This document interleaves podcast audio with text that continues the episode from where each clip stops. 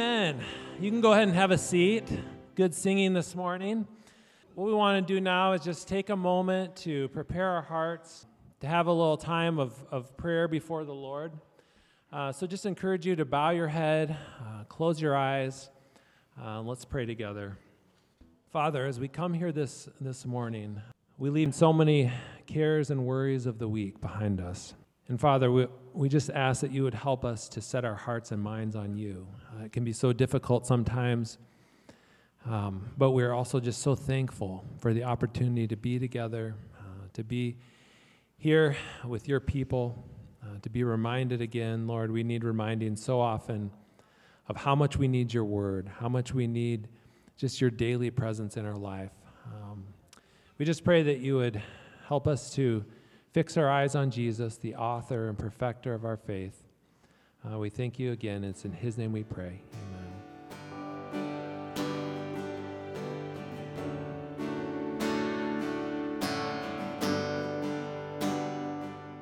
It's good to have you here.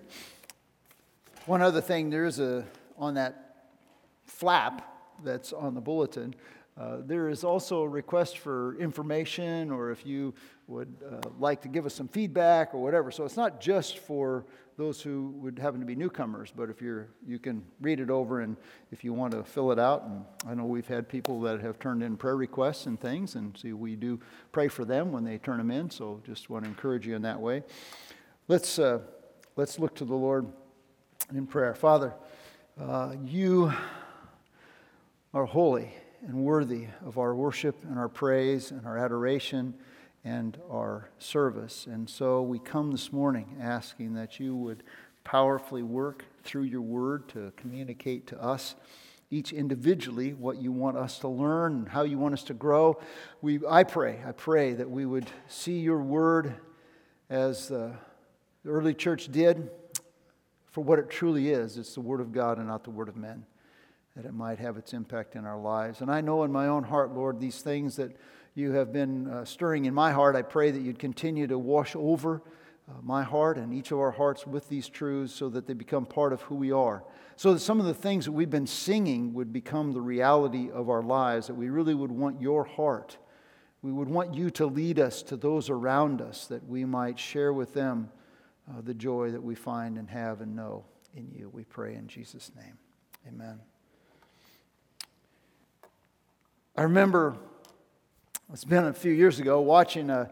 Uh, there was a TV show called Duck Dynasty, and I watched an episode of this Duck Dynasty, and this was one of the guys on the, on the TV show. Okay, so uh, this guy's name is Si. All right, now so he's your kind of your uh, typical uh, outdoorsman kind of guy, and he's very unrefined. Okay, so in this particular episode, he was wearing golfing clothes. Okay, so he was all dressed up to go golfing.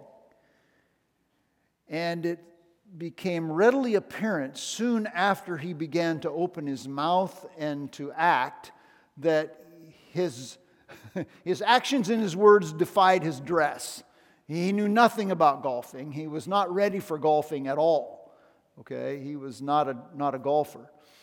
And in the same way, it seems to me that there are many people who were professed believers, people who were professing faith in Jesus, who act and, and, and their actions and their speech defies the fact that they're actually living ready uh, for the Lord's return. And we've been in the Gospel of Matthew, and we're in the Olivet Discourse here at the end of Matthew in verses chapters 24 and 25, talking about the, the Lord's soon return. And we've talked about the fact that He's coming back, it's certain, but it's unknown. And because it's unknown, we need to live ready. Well, as we move into chapter 25, verses 14 through 30, it's the idea yeah, we need to be alert, we need to be ready, but here the emphasis is on diligence and then what it means to be alert and diligent at the same time. What's that look like? So, how does one live ready? And so we are turning to Matthew chapter 25, verses 14 through 15, where the parable of the talents is given. And in this parable, we discover living ready means faithfully serving and faithfulness in wisely using the resources God has given us until He comes back. And so we see, uh, we're going to look at there's more there. And when I say this, I don't say that this is my words or the definitive words, but I see in here three ways the parable and the talents uh, stresses the importance of faithful service for the Lord in his absence un- until he returns. And so, if you have your Bible or your device, or if you want to reach under the seat in front of you and grab one of those Bibles or look around, there's one near you, I hope, in Matthew chapter 25. I'm going to read verses 14 through 30, and then we're going to look at these three ways that stress the importance of faithful service. I'm beginning in Matthew 25, verse 14. For it is just like a man about to go on a journey who called his own slaves and entrusted his possessions to them. And to the one he gave five talents, and to another two, and to another one, each according to his own ability, and he went on his journey. Immediately, the one who had received the five talents went and traded with them and gained five more talents. In the same way, the one who had received the two talents gained two more. But the one who received the one talent, went away and dug in the ground and hid his master's money. Now, after a long time, the master of those slaves came and settled accounts with them. The one who had received the five talents came up and brought five more talents, saying, Master, you entrusted five talents to me. See, I have gained five more talents. His master said to him, Well done, good and faithful slave. You were faithful with a few things. I will put you in charge of many things. Enter into the joy of your master. The one who had also received the two talents came up and said, Master, uh, you entrusted me with two talents. See, I have gained two more talents. His master said to him, Well done, good and faithful slave. You were faithful with a few things. I will put you in charge of many things. Enter into the joy of your master. And the one who had received the one talent came up and said, Master, I knew you to be a hard man, and reaping where you did not sow, and gathering where you scattered no seed, and I was afraid, and I went away and had hid your talent in the ground. See, you have what is yours. But his master answered and said to him, You wicked, lazy slave. You knew that I reap where I did not do not sow, and gather where I scattered no seed. When you then you ought to have put my money in the bank, and on my arrival I would have received my money back with interest. Therefore, take away the talent from him and give it to the one who has the ten talents. For to the one, to everyone who has, has shall more be given, and he shall have an abundance. But the, from the one who does not have, even what he does have shall be taken away. And cast out the worthless slave into the outer darkness in that place there shall be weeping and gnashing of teeth. May God, get, may God add his blessing to the reading of his word. Three ways. Three ways that God reveals to us the importance of faithfully serving him in the absence of Jesus as we wait for his return. First, we see the assignment that we have been given. Very first verse, verse 14 of this section, for it, it refers to the kingdom of heaven, which we've been talking about in verses 1 through 13, the can actually all through the Gospel of Matthew, but it is the kingdom of heaven. It's the sphere of God's rule in Christ that's represented by the, the church visible, the body of Christ, those who profess faith in Christ, some of whom are actually truly believers, and some of whom are pretending. Some who possess genuine faith in Christ, and some who simply profess faith in Christ. But they comprise the body of believers, the visible body of Christ. So we're going to kind of unpack the connection between the kingdom of heaven and this parable. First of all, this, the, the, the master, Jesus is the master. And if you work, it says the man, there was a man, okay? Then all through the rest of the section, it refers to him as the master. so the man is the master. The master in the parable is Jesus, okay? Who entrusts his slaves, who are those who are part of the visible church, some who pretend and some who are truly possess faith in Christ. And so he leaves them with these talents, and then he goes on a journey. And he's going to come back, but he's going away on this journey. All right? Now, a talent, which I found interesting as I, as I look at this, a talent is money, okay? But one talent represents 20 years of a common laborer's wages. 20 years. So, one talent, if we, uh, I didn't do this, but other people, commentators and stuff did. I trusted what they said. So, if it's wrong, um, I'm just communicating what they said, and you can fault me for not vetting my facts. We're talking about somewhere between, in current money, $300 to $800,000 for a talent. That is a lot of money. And a lot of money that testifies to the graciousness and the goodness of God. Because the talent is what he gave to this. The last one got the least five talents. We're talking over a million dollars or four million. it depends on your math. And two talents, you know, we're talking big time money here. And so this, this, this is a, and what a marvelous thing, because when you picture God, the Lord Jesus Christ, giving talents, it's like, and later it says, oh, you're faithful in a few things, I'll put you in charge of many. A few? Like, several million is just a few. For God, it is. For God, it is. And so these are the, these are the, the pictures. And so the talents represent not just money, they do represent money that God has provided and given and provides for his people, but they represent the responsibilities that we, we have been given.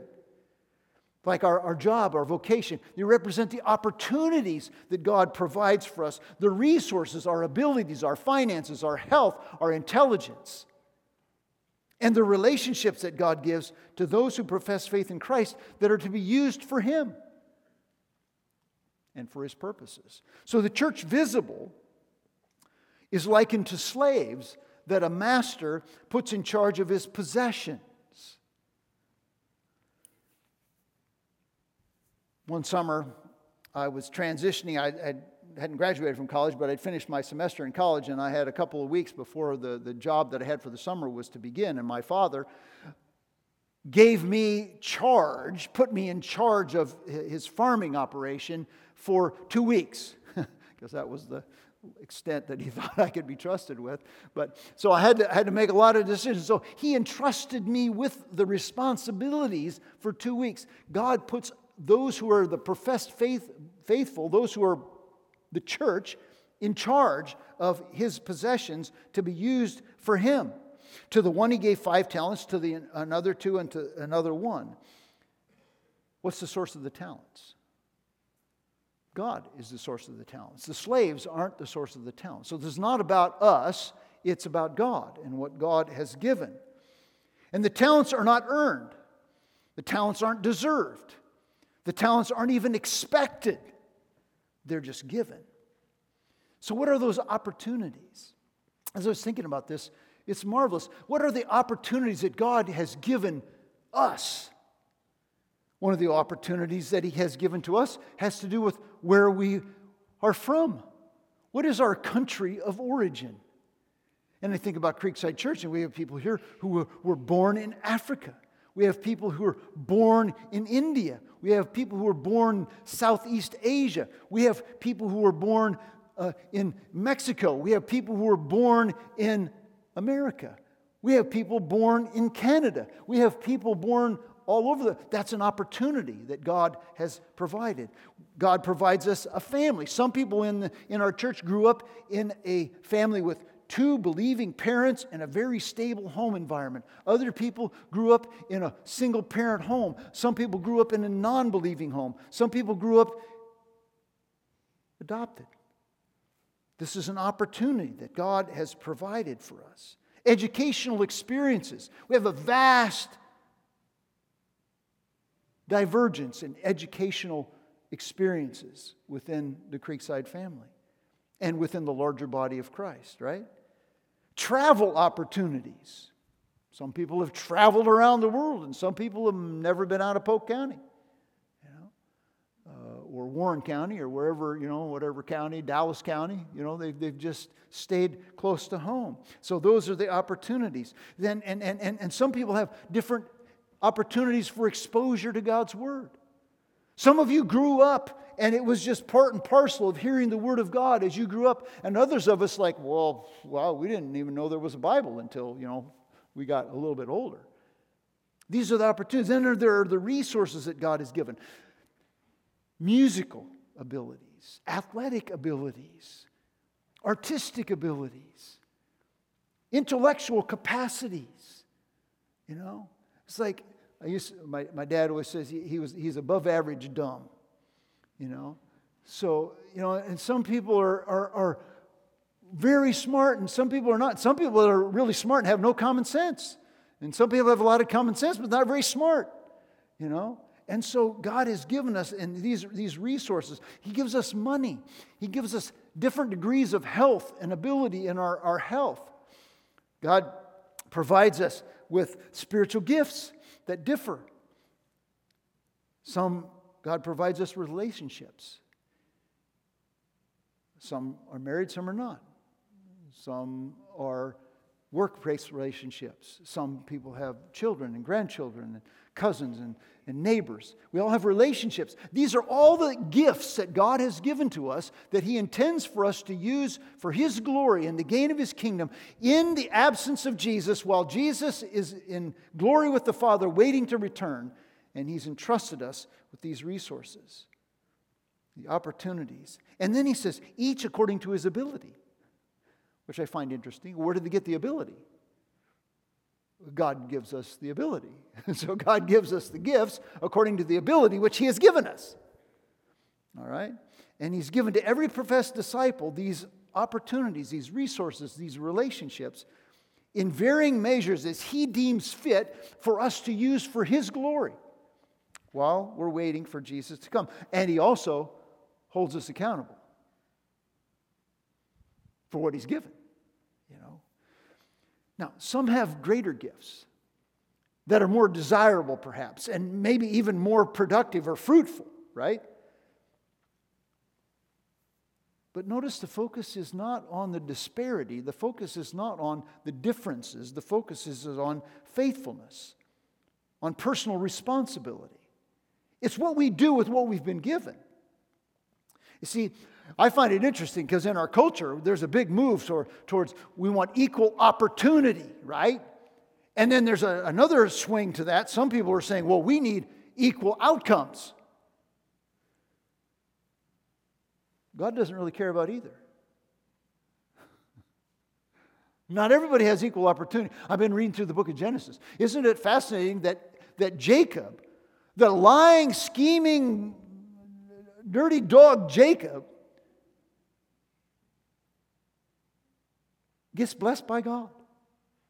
I mean, because Jacob the deceiver was deceived by Laban, his father in law, and all the time that, that God is blessing Jacob by actually, you know, the striped and the speckled and the spotted, they, they, they, they, they end up in Jacob's camp, and, and, and Laban's going, What's going on? You're stealing from me. Well, no, God's blessing him. Because he's such a godly guy? I'm not really sure. So, how's that fair? So God really isn't, you know, ultimately, if you read the Bible and you look at these things, what makes Jacob any better than you or me? And he's blessed way beyond us financially. So here, God is not really concerned about that. God doesn't entrust everyone equally, but He expects everyone to use what He has given responsibly and for His glory. And I find that freeing and fascinating. It's freeing because I don't have to be you. And you don't have to be me. We just have to do what God has called us to do with what God has given us. And we have this responsibility. And I put this what matters is not what we have been given, but what we do with what we have been given. God didn't necessarily call the rest of us to start a school and a preschool in Haiti like he did Judah Gusma. God didn't ask us to start a, a, youth ministry necessarily like our missionary Pablo Calderon is doing in Romania. That isn't necessarily what he's called you and I to do. God doesn't expect you and I to give as much money to uh, his work and ministry as he does Kurt Warner, who's made way more money than you and I. But what he does ask us to do is to be faithful with what he's given. Um, and I'll get to, you know, I mean, as far as you know, we can try to divorce the text here, the talents, only to responsibilities and opportunities and, and relationships, but he's talking about money too. Okay, that's one of those things that he's given us. And it's a sad reality that in the church, most of us are tipping rather than tithing.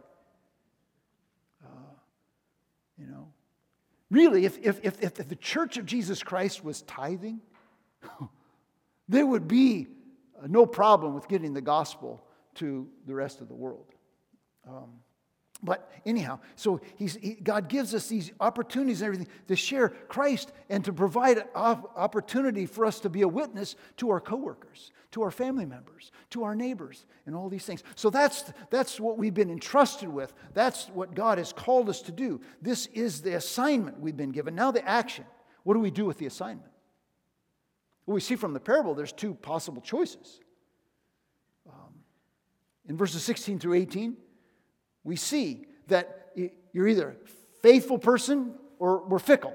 You know, we're either faithful with what God has given or, or we're fickle with it. First of all, the faithful. Both the first and the second slave, what's the first word or the first phrase is here in verse, verse 16? First word in, in the New American Standard.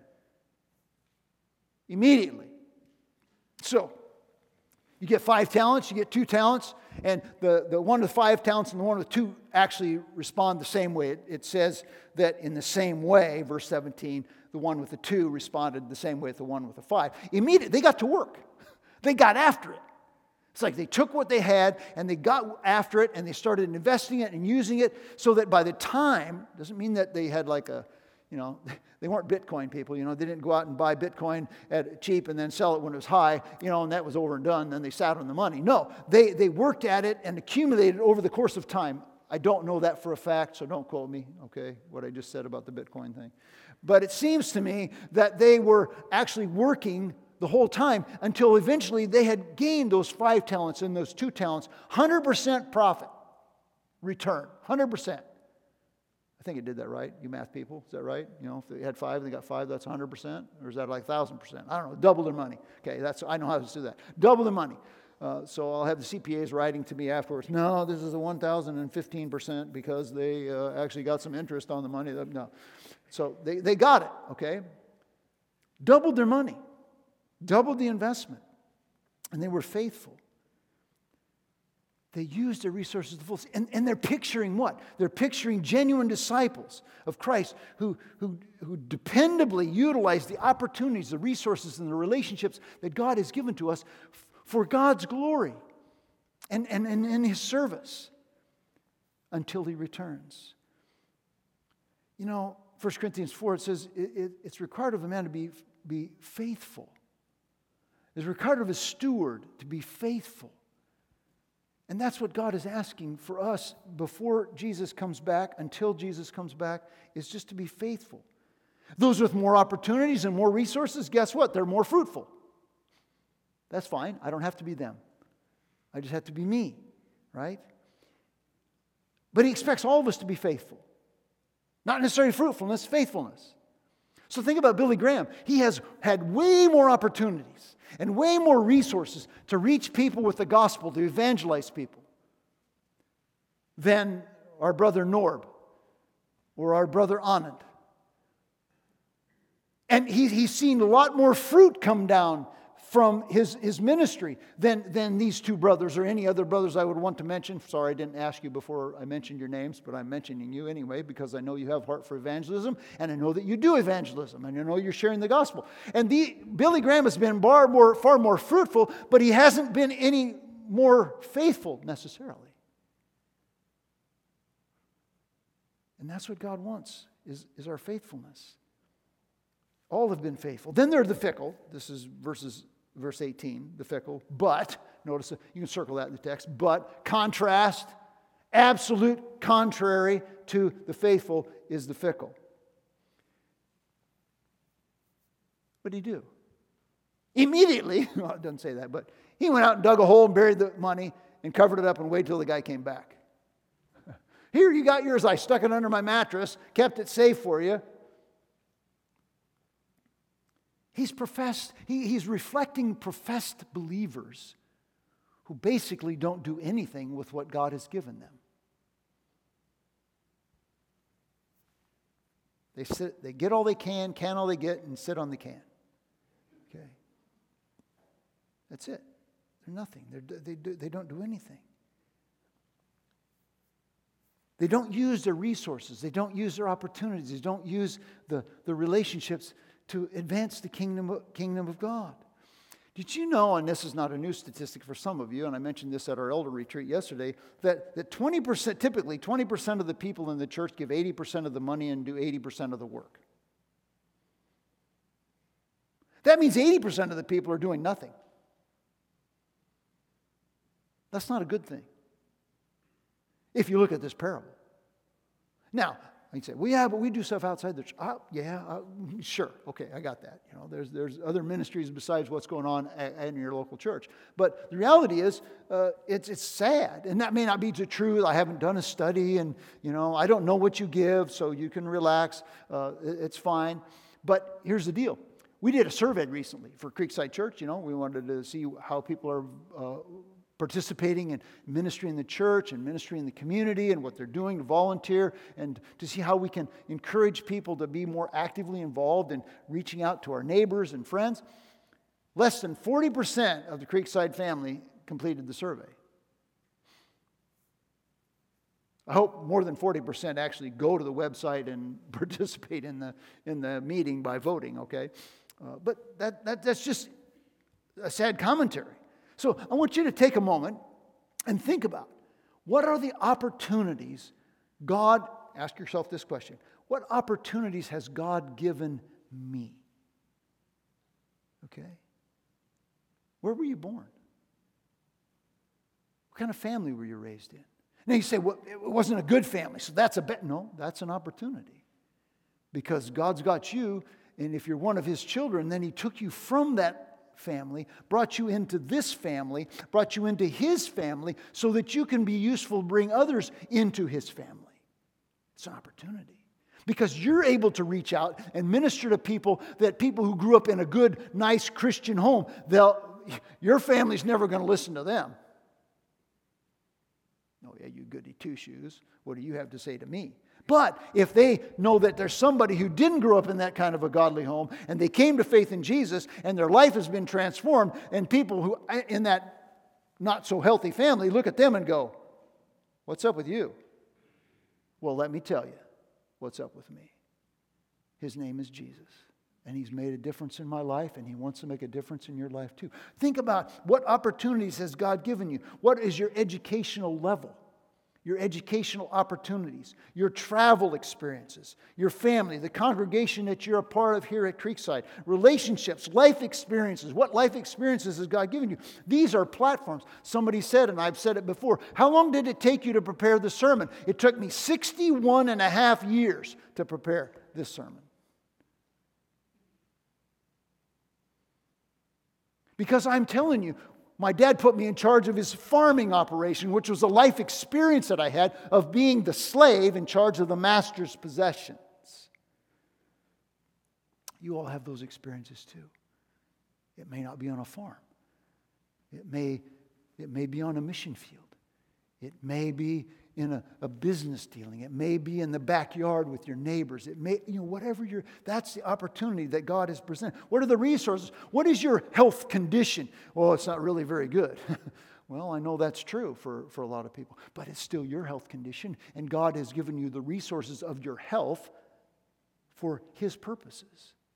He's given you finances for His purposes. He's given us time and money and spiritual gifts for His purposes that He wants us to be using. He's given some of us faith in Christ as a gift of God so that we can talk to others. He's given some a very godly heritage, not to be frivoled away or wasted, but to be used. He's given us people who pray for us.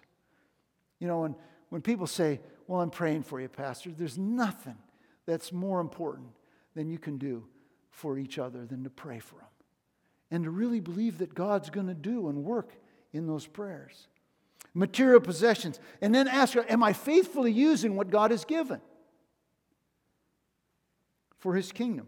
I just visited with one of my good friends the other day on the phone, and he and his wife have traveled five times overseas in the height of the COVID craziness to do ministry and mission work in some very, very difficult countries of the world where you can go to jail uh, if you're openly proselytizing people with the gospel. And he said, he said, you know, retirement. Uh, Satan keeps whispering in my ear, retirement, retirement. You know, keeps whispering in my ear. You know how? And he says, but, but there, there's such a there's such a high of seeing new believers and people come into faith in Jesus Christ. We just don't want to give that up yet. We just don't want to give that up yet. I'm thinking, what are we doing for Jesus? That's the, the assignment we have given. Then, then there's how, how do we act on the assignment? And finally, there's going to be an accounting. And that's what we find at the end, verses 19 through 30. And it says in verse 19, now after a long time, which kind of goes back to the previous parable, right, of the, the 10 virgins, where it was they waited and waited and waited, and then finally, when they weren't expecting it, the Lord returned. So this is a, a hint that maybe it's going to be longer than we know, but we don't know for sure. Okay? Hence, that it may be a reminder of the need to, for prolonged faithfulness. I'm tired, you know. Come here on Wednesday nights and you don't think you don't get tired, you know. Uh, spend about two hours with us on Wednesday nights, and you're going to go, whew, I'm glad it's a whole week until next week, you know. And he says, here's the deal two, two groups. Verse 19, he says, And after a long time, the master of those slaves came and settled accounts with them. Now, you accountant people, you're going to track with me on this, right? So, you, all you finance guys, it's like, oh, accounting. Uh, we're going to have an account.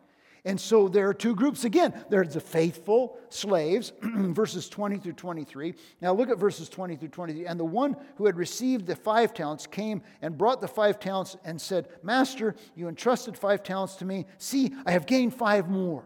He's, he's glad to present his report, you know. Profits are up, you know. Uh, it's a good return on your investment here. And, and so he did it. And the report is that the same with the, the one that had two towns, right? Basically, the same, same result. Doubled their money. And they represent professed believers who manifest, now get this, they manifest through their faithful service genuine faith in Christ. Their faithfulness, regardless of fruitfulness, is a manifestation of their, their faith, that, that, that they've done all that God has entrusted to them. See, see, I think about this, like, I don't know that any of you ladies, don't take this wrongly, I don't think any of you ladies are going to serve the destitute poor in Calcutta like Mother Teresa did. You know? You're not going to have that ministry, probably, all right? But, but, and you probably, most of you are probably not going to become a sought after speaker on the Christian women's circuit. Probably not going to write some book that's popular in the literature of, that Christians are going to be reading.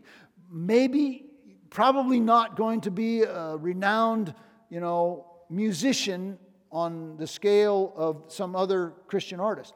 But, but, you may just get married and lovingly and consistently care for and support and respect your husband. You may embrace a career that is you're faithful to all your life. You may be simply staying at home and not I say simply, not that that's less, but you may be wiping snotty noses and changing diapers and uh, working to teach your children about the true gospel of Jesus Christ and educating them and praying for them and serving them. You may be serving in the ministry of the church, and that's equally valuable in the kingdom of God. It's not about fruitfulness, it's about faithfulness with what God has given you and where God has placed you.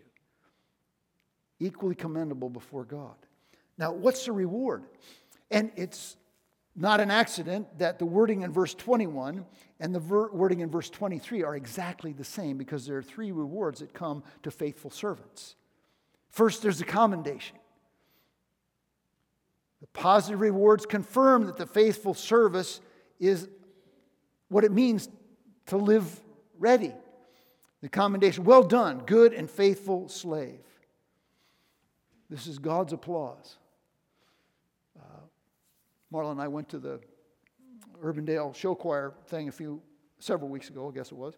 And when when they get done, you know, everybody's applauding. Well done, good job. This is God's applause. He says, good. That speaks to your character. Good is there's a good character. So God is concerned about our character. And then faithful has to do with our conduct, that we've faithfully conducted ourselves in a way that's representative and, and, and pleasing to God. They've consistently invested in what the Master entrusted to them. Believers are to live now to gain God's applause, not to gain the approval of men. We live now to gain the applause of God, not to gain the approval of men. Then there's a charge. We're going to give you more. And again, I love this. It came to me. You've been faithful in a few things. Again, remember what a talent is. 300 to 800,000 dollars. You've been faithful in a little. Well, and, and the guy that got the 300 to 800,000 just to one, he wasn't faithful. so it's the guy with five and the guy with two. These guys were faithful. You've been faithful in a little. I'm going to put you in charge much. What does it mean? So that in glory, in the millennial kingdom and in, in, the, in the eternal kingdom, those who are faithful servants of Jesus Christ are going to be working, entrusted with more that God wants us to be using. We're not just going to be sitting around, you know, whatever, uh, you know, soaking our head. We're going to be doing stuff because God made us to work. That's part of who we are. See, Pain and labor came as a result of the fall, but labor came before the fall. Work is a good thing. And in our culture, we treat it as a curse. No, the pain and difficulty in work is a part of the curse, but work is. So that's why you sit people on their duff and let them do nothing. You're dehumanizing people because God made us to work and to impact the world. Sorry, that's a separate sermon, but I get a little amped up about it. Um, I think it's part of our culture's problem is we've not taught people God's perspective on work. We reward laziness. God judges it. Doesn't mean we have to be workaholics. Okay, that's another sin. But anyway, so side note, but God entrusts us. Just as dependable slaves are given more responsibility, so too faithful disciples in the kingdom of God are given more responsibility. Many things. Then there's communion. This is enter the joy of your master, the master's joy. It's probably a reference to what we mentioned last week the, the marriage supper of the Lamb in Revelation chapter 19 and Matthew chapter 22, uh, 2 and 25 10 that inaugurates his rule over, over the earth during the millennial kingdom and, and over ever. You see that both the first and the second slave received the same reward indicates that for believers, faithfulness, not fruitfulness, is the issue. So, you know, one person, you know, you know, some people have the gift of evangelism and they're sharing Jesus with people. You know, you take Micah Tuttle and everybody, it seems like everybody he talks to, somebody comes to know Jesus. And you're going, well, what's with that? Praise God. God's gifting him and God's blessing him, and he's also faithful to share the gospel with people, which oftentimes we aren't. Because he's opening his mouth. He's praying, God, you open, open their hearts, open my mouth, and, and, and, and give me the words to say. And so it's okay. We enter the joy of our master. Nothing could be sweeter uh, to our ears or soothing to our souls than for Christ to say, Well done, good and faithful servant. And then to experience the joy of our master. The rewards that are provided are supposed to be an incentive for us to keep faithful in the meantime, right? And, and, and to act out of love, not duty. This is not, oh, suck it up and do it. It's pray for God's heart. We just sang about it. What? Pray for God's heart so that He would lead us to people that we can tell and, and share with and show the love of Christ to. Then there's the fickle slave. And what's the report? well, just like every fake follower of Jesus, uh, he was more concerned and motivated by fear than he was by faith. It dominates his life. He, he was afraid. You're a, you're a harsh and difficult master, and I'm afraid that, you know, I, I didn't want to do anything to upset you, so I just buried your money, and now here's your money. He blamed God for his inactivity, right? And, and, and he demanded, rather, you know, that God do something rather than owning his own fault. God was to blame for his delinquency. No, God's not. And then you see his reward. It's the opposite of the others. So the others are commended, he is condemned. Look, if you will, at verse 26. But his master answered and said to him, You wicked, lazy slave. What did he say to the other ones? Good, well done, good and faithful. Sir, you wicked and lazy. So here's the condemnation rather than the commendation. Like every pretend believer, he, he's ignorant of who God really is. He doesn't see that God is a God of justice, God is a God of mercy, God is a God of grace and kindness. There's no joy, there's no worship, there's no engagement that, that God is worthy of my worship. We didn't we just sing about that? Worthy, you know, worthy are you and holy, holy, holy. And I lift my voice and I surrender my life and I give my life for you. Why? Because He loves us. Not because we have to do it in order to gain heaven. No, our faithfulness is the, is the manifestation of our faith, not the means of getting into heaven. Understand that. Faithfulness in serving the king is a manifestation of our relationship with Christ. That's why he says, You didn't use it, so you're out. he was condemned. And then, uh, then his talent was confiscated. Rather than doubling it and rather than being given charge over more, what he had was taken. A healthy fear of the master would have prompted the slave. The text says, Well, you knew this about me, then just put the money in the bank. Think about that for a moment, will you? If you had $300,000, would first place you think about investing it is in the bank at 0.01% interest or whatever it is? No. But I'm telling you, at 0.01% interest, $300,000 over the course of a few years would still yield you some money. Wouldn't keep up with inflation, but it would keep you some, give you some money, right? And he says, That's what you should have done. So we're going to take what you have. His failure showed his flaws.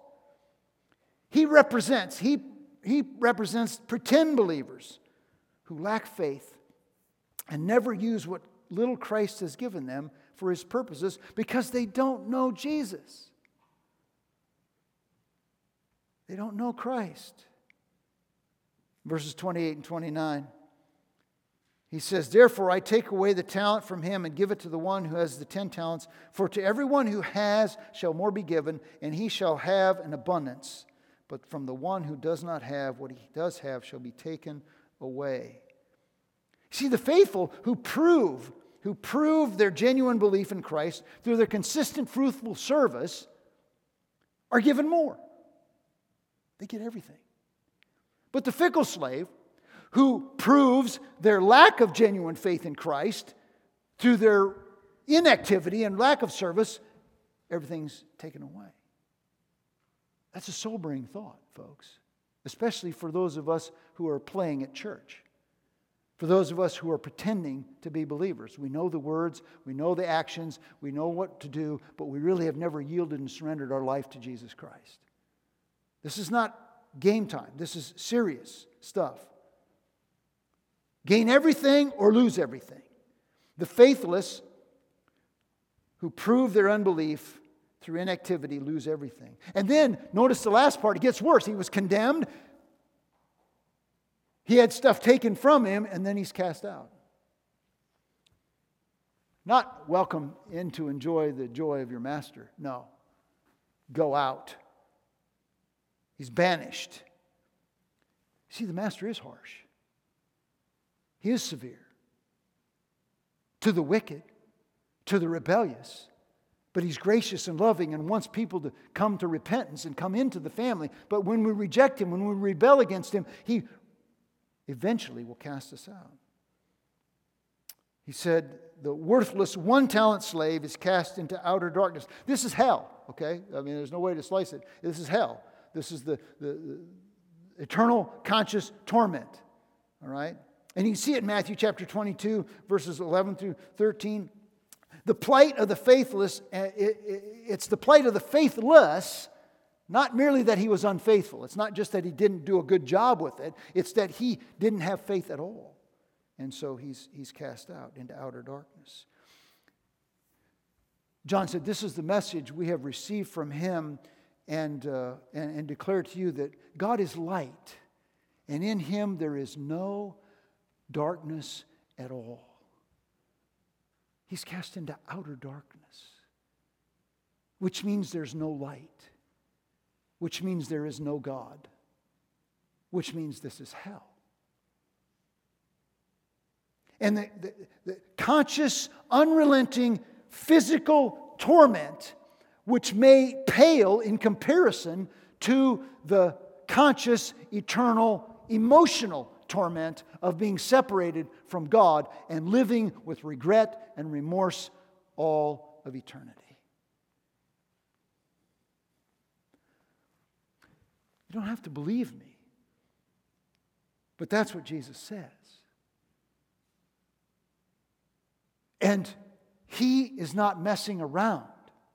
He is so gracious and so forgiving and so loving. He wants you to be part of his family.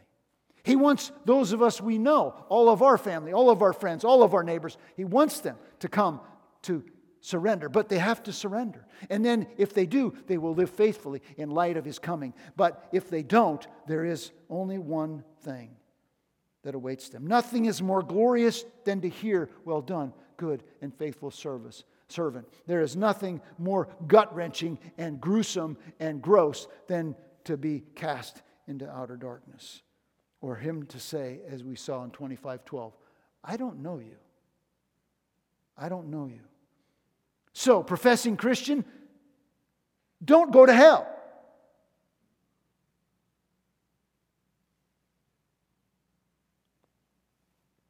Get busy. Don't be lazy with what God has given.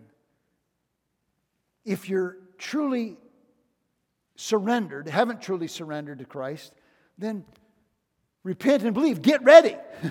I said this before. Eh, we need to get ready. That means we need to be in the kingdom. And once we get ready, then we can live ready. Then we can be in a right relationship with Him, and then we can use and invest these things for the sake of the kingdom. Your faith will be evident in your usefulness and your fruitfulness and your faithfulness to the kingdom. Believers, is a challenge to examine our hearts and say, well, are we using the resources, the opportunities, the relationships that God has given to us for His kingdom? Not that we are necessarily going to be out of the kingdom, but God, out of love for God, we would serve and give and, and, and use what He has done for His glory. Alertness does not mean abandoning our normal activity or, you know, climbing up on a hill and waiting for Jesus to come back. No, it means to get in the game and to uh, share the gospel and show the love of Christ and to share the love of Christ with a lost and dying world and to serve Him faithfully. Faithful stewardship of all the opportunities. And, and Jesus reveals to us his heart through the Apostle Paul in 1 Corinthians 15 58. He says, Therefore, my beloved brethren, be steadfast and immovable, always abounding in the work of the Lord, knowing what? That your labor is not in vain in the Lord. And, and our diligence is a loving response to what Jesus has done for us. And we remember what Jesus has done for us every time we take these, these little cups and, and take the wafer and the juice, which symbolize his body broken and his blood shed for us. So that our service is not, oh, you have to do this because the pastor said, if you don't do this, you're going to go to hell. No. We do this because Jesus died and paid the price so we don't go to hell. And we act and service and faithful service to Him out of our love and appreciation for His mercy and His grace. And we want to see other people come to know Him too. And so remember this Jesus paid it all. All to Him I owe. Sin had left a crimson stain, and He washed it white as snow. So as you prepare your heart, my challenge is that you take a moment or two, and if you have any uh, sin in your heart, that you would, God would reveal, you'd confess that sin and get right with Him. And then you're welcome, everyone here who knows Jesus as Lord and Savior, to take the, the little wafer. You got to peel back the first uh, plastic, and then you have to peel, peel back the second plastic to take the cup.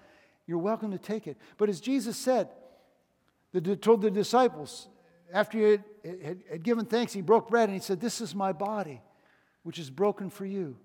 This do in remembrance of me. In the same way, also, he took the cup after supper, saying, This is the new covenant in my blood. Do this as often as you drink it in remembrance of me.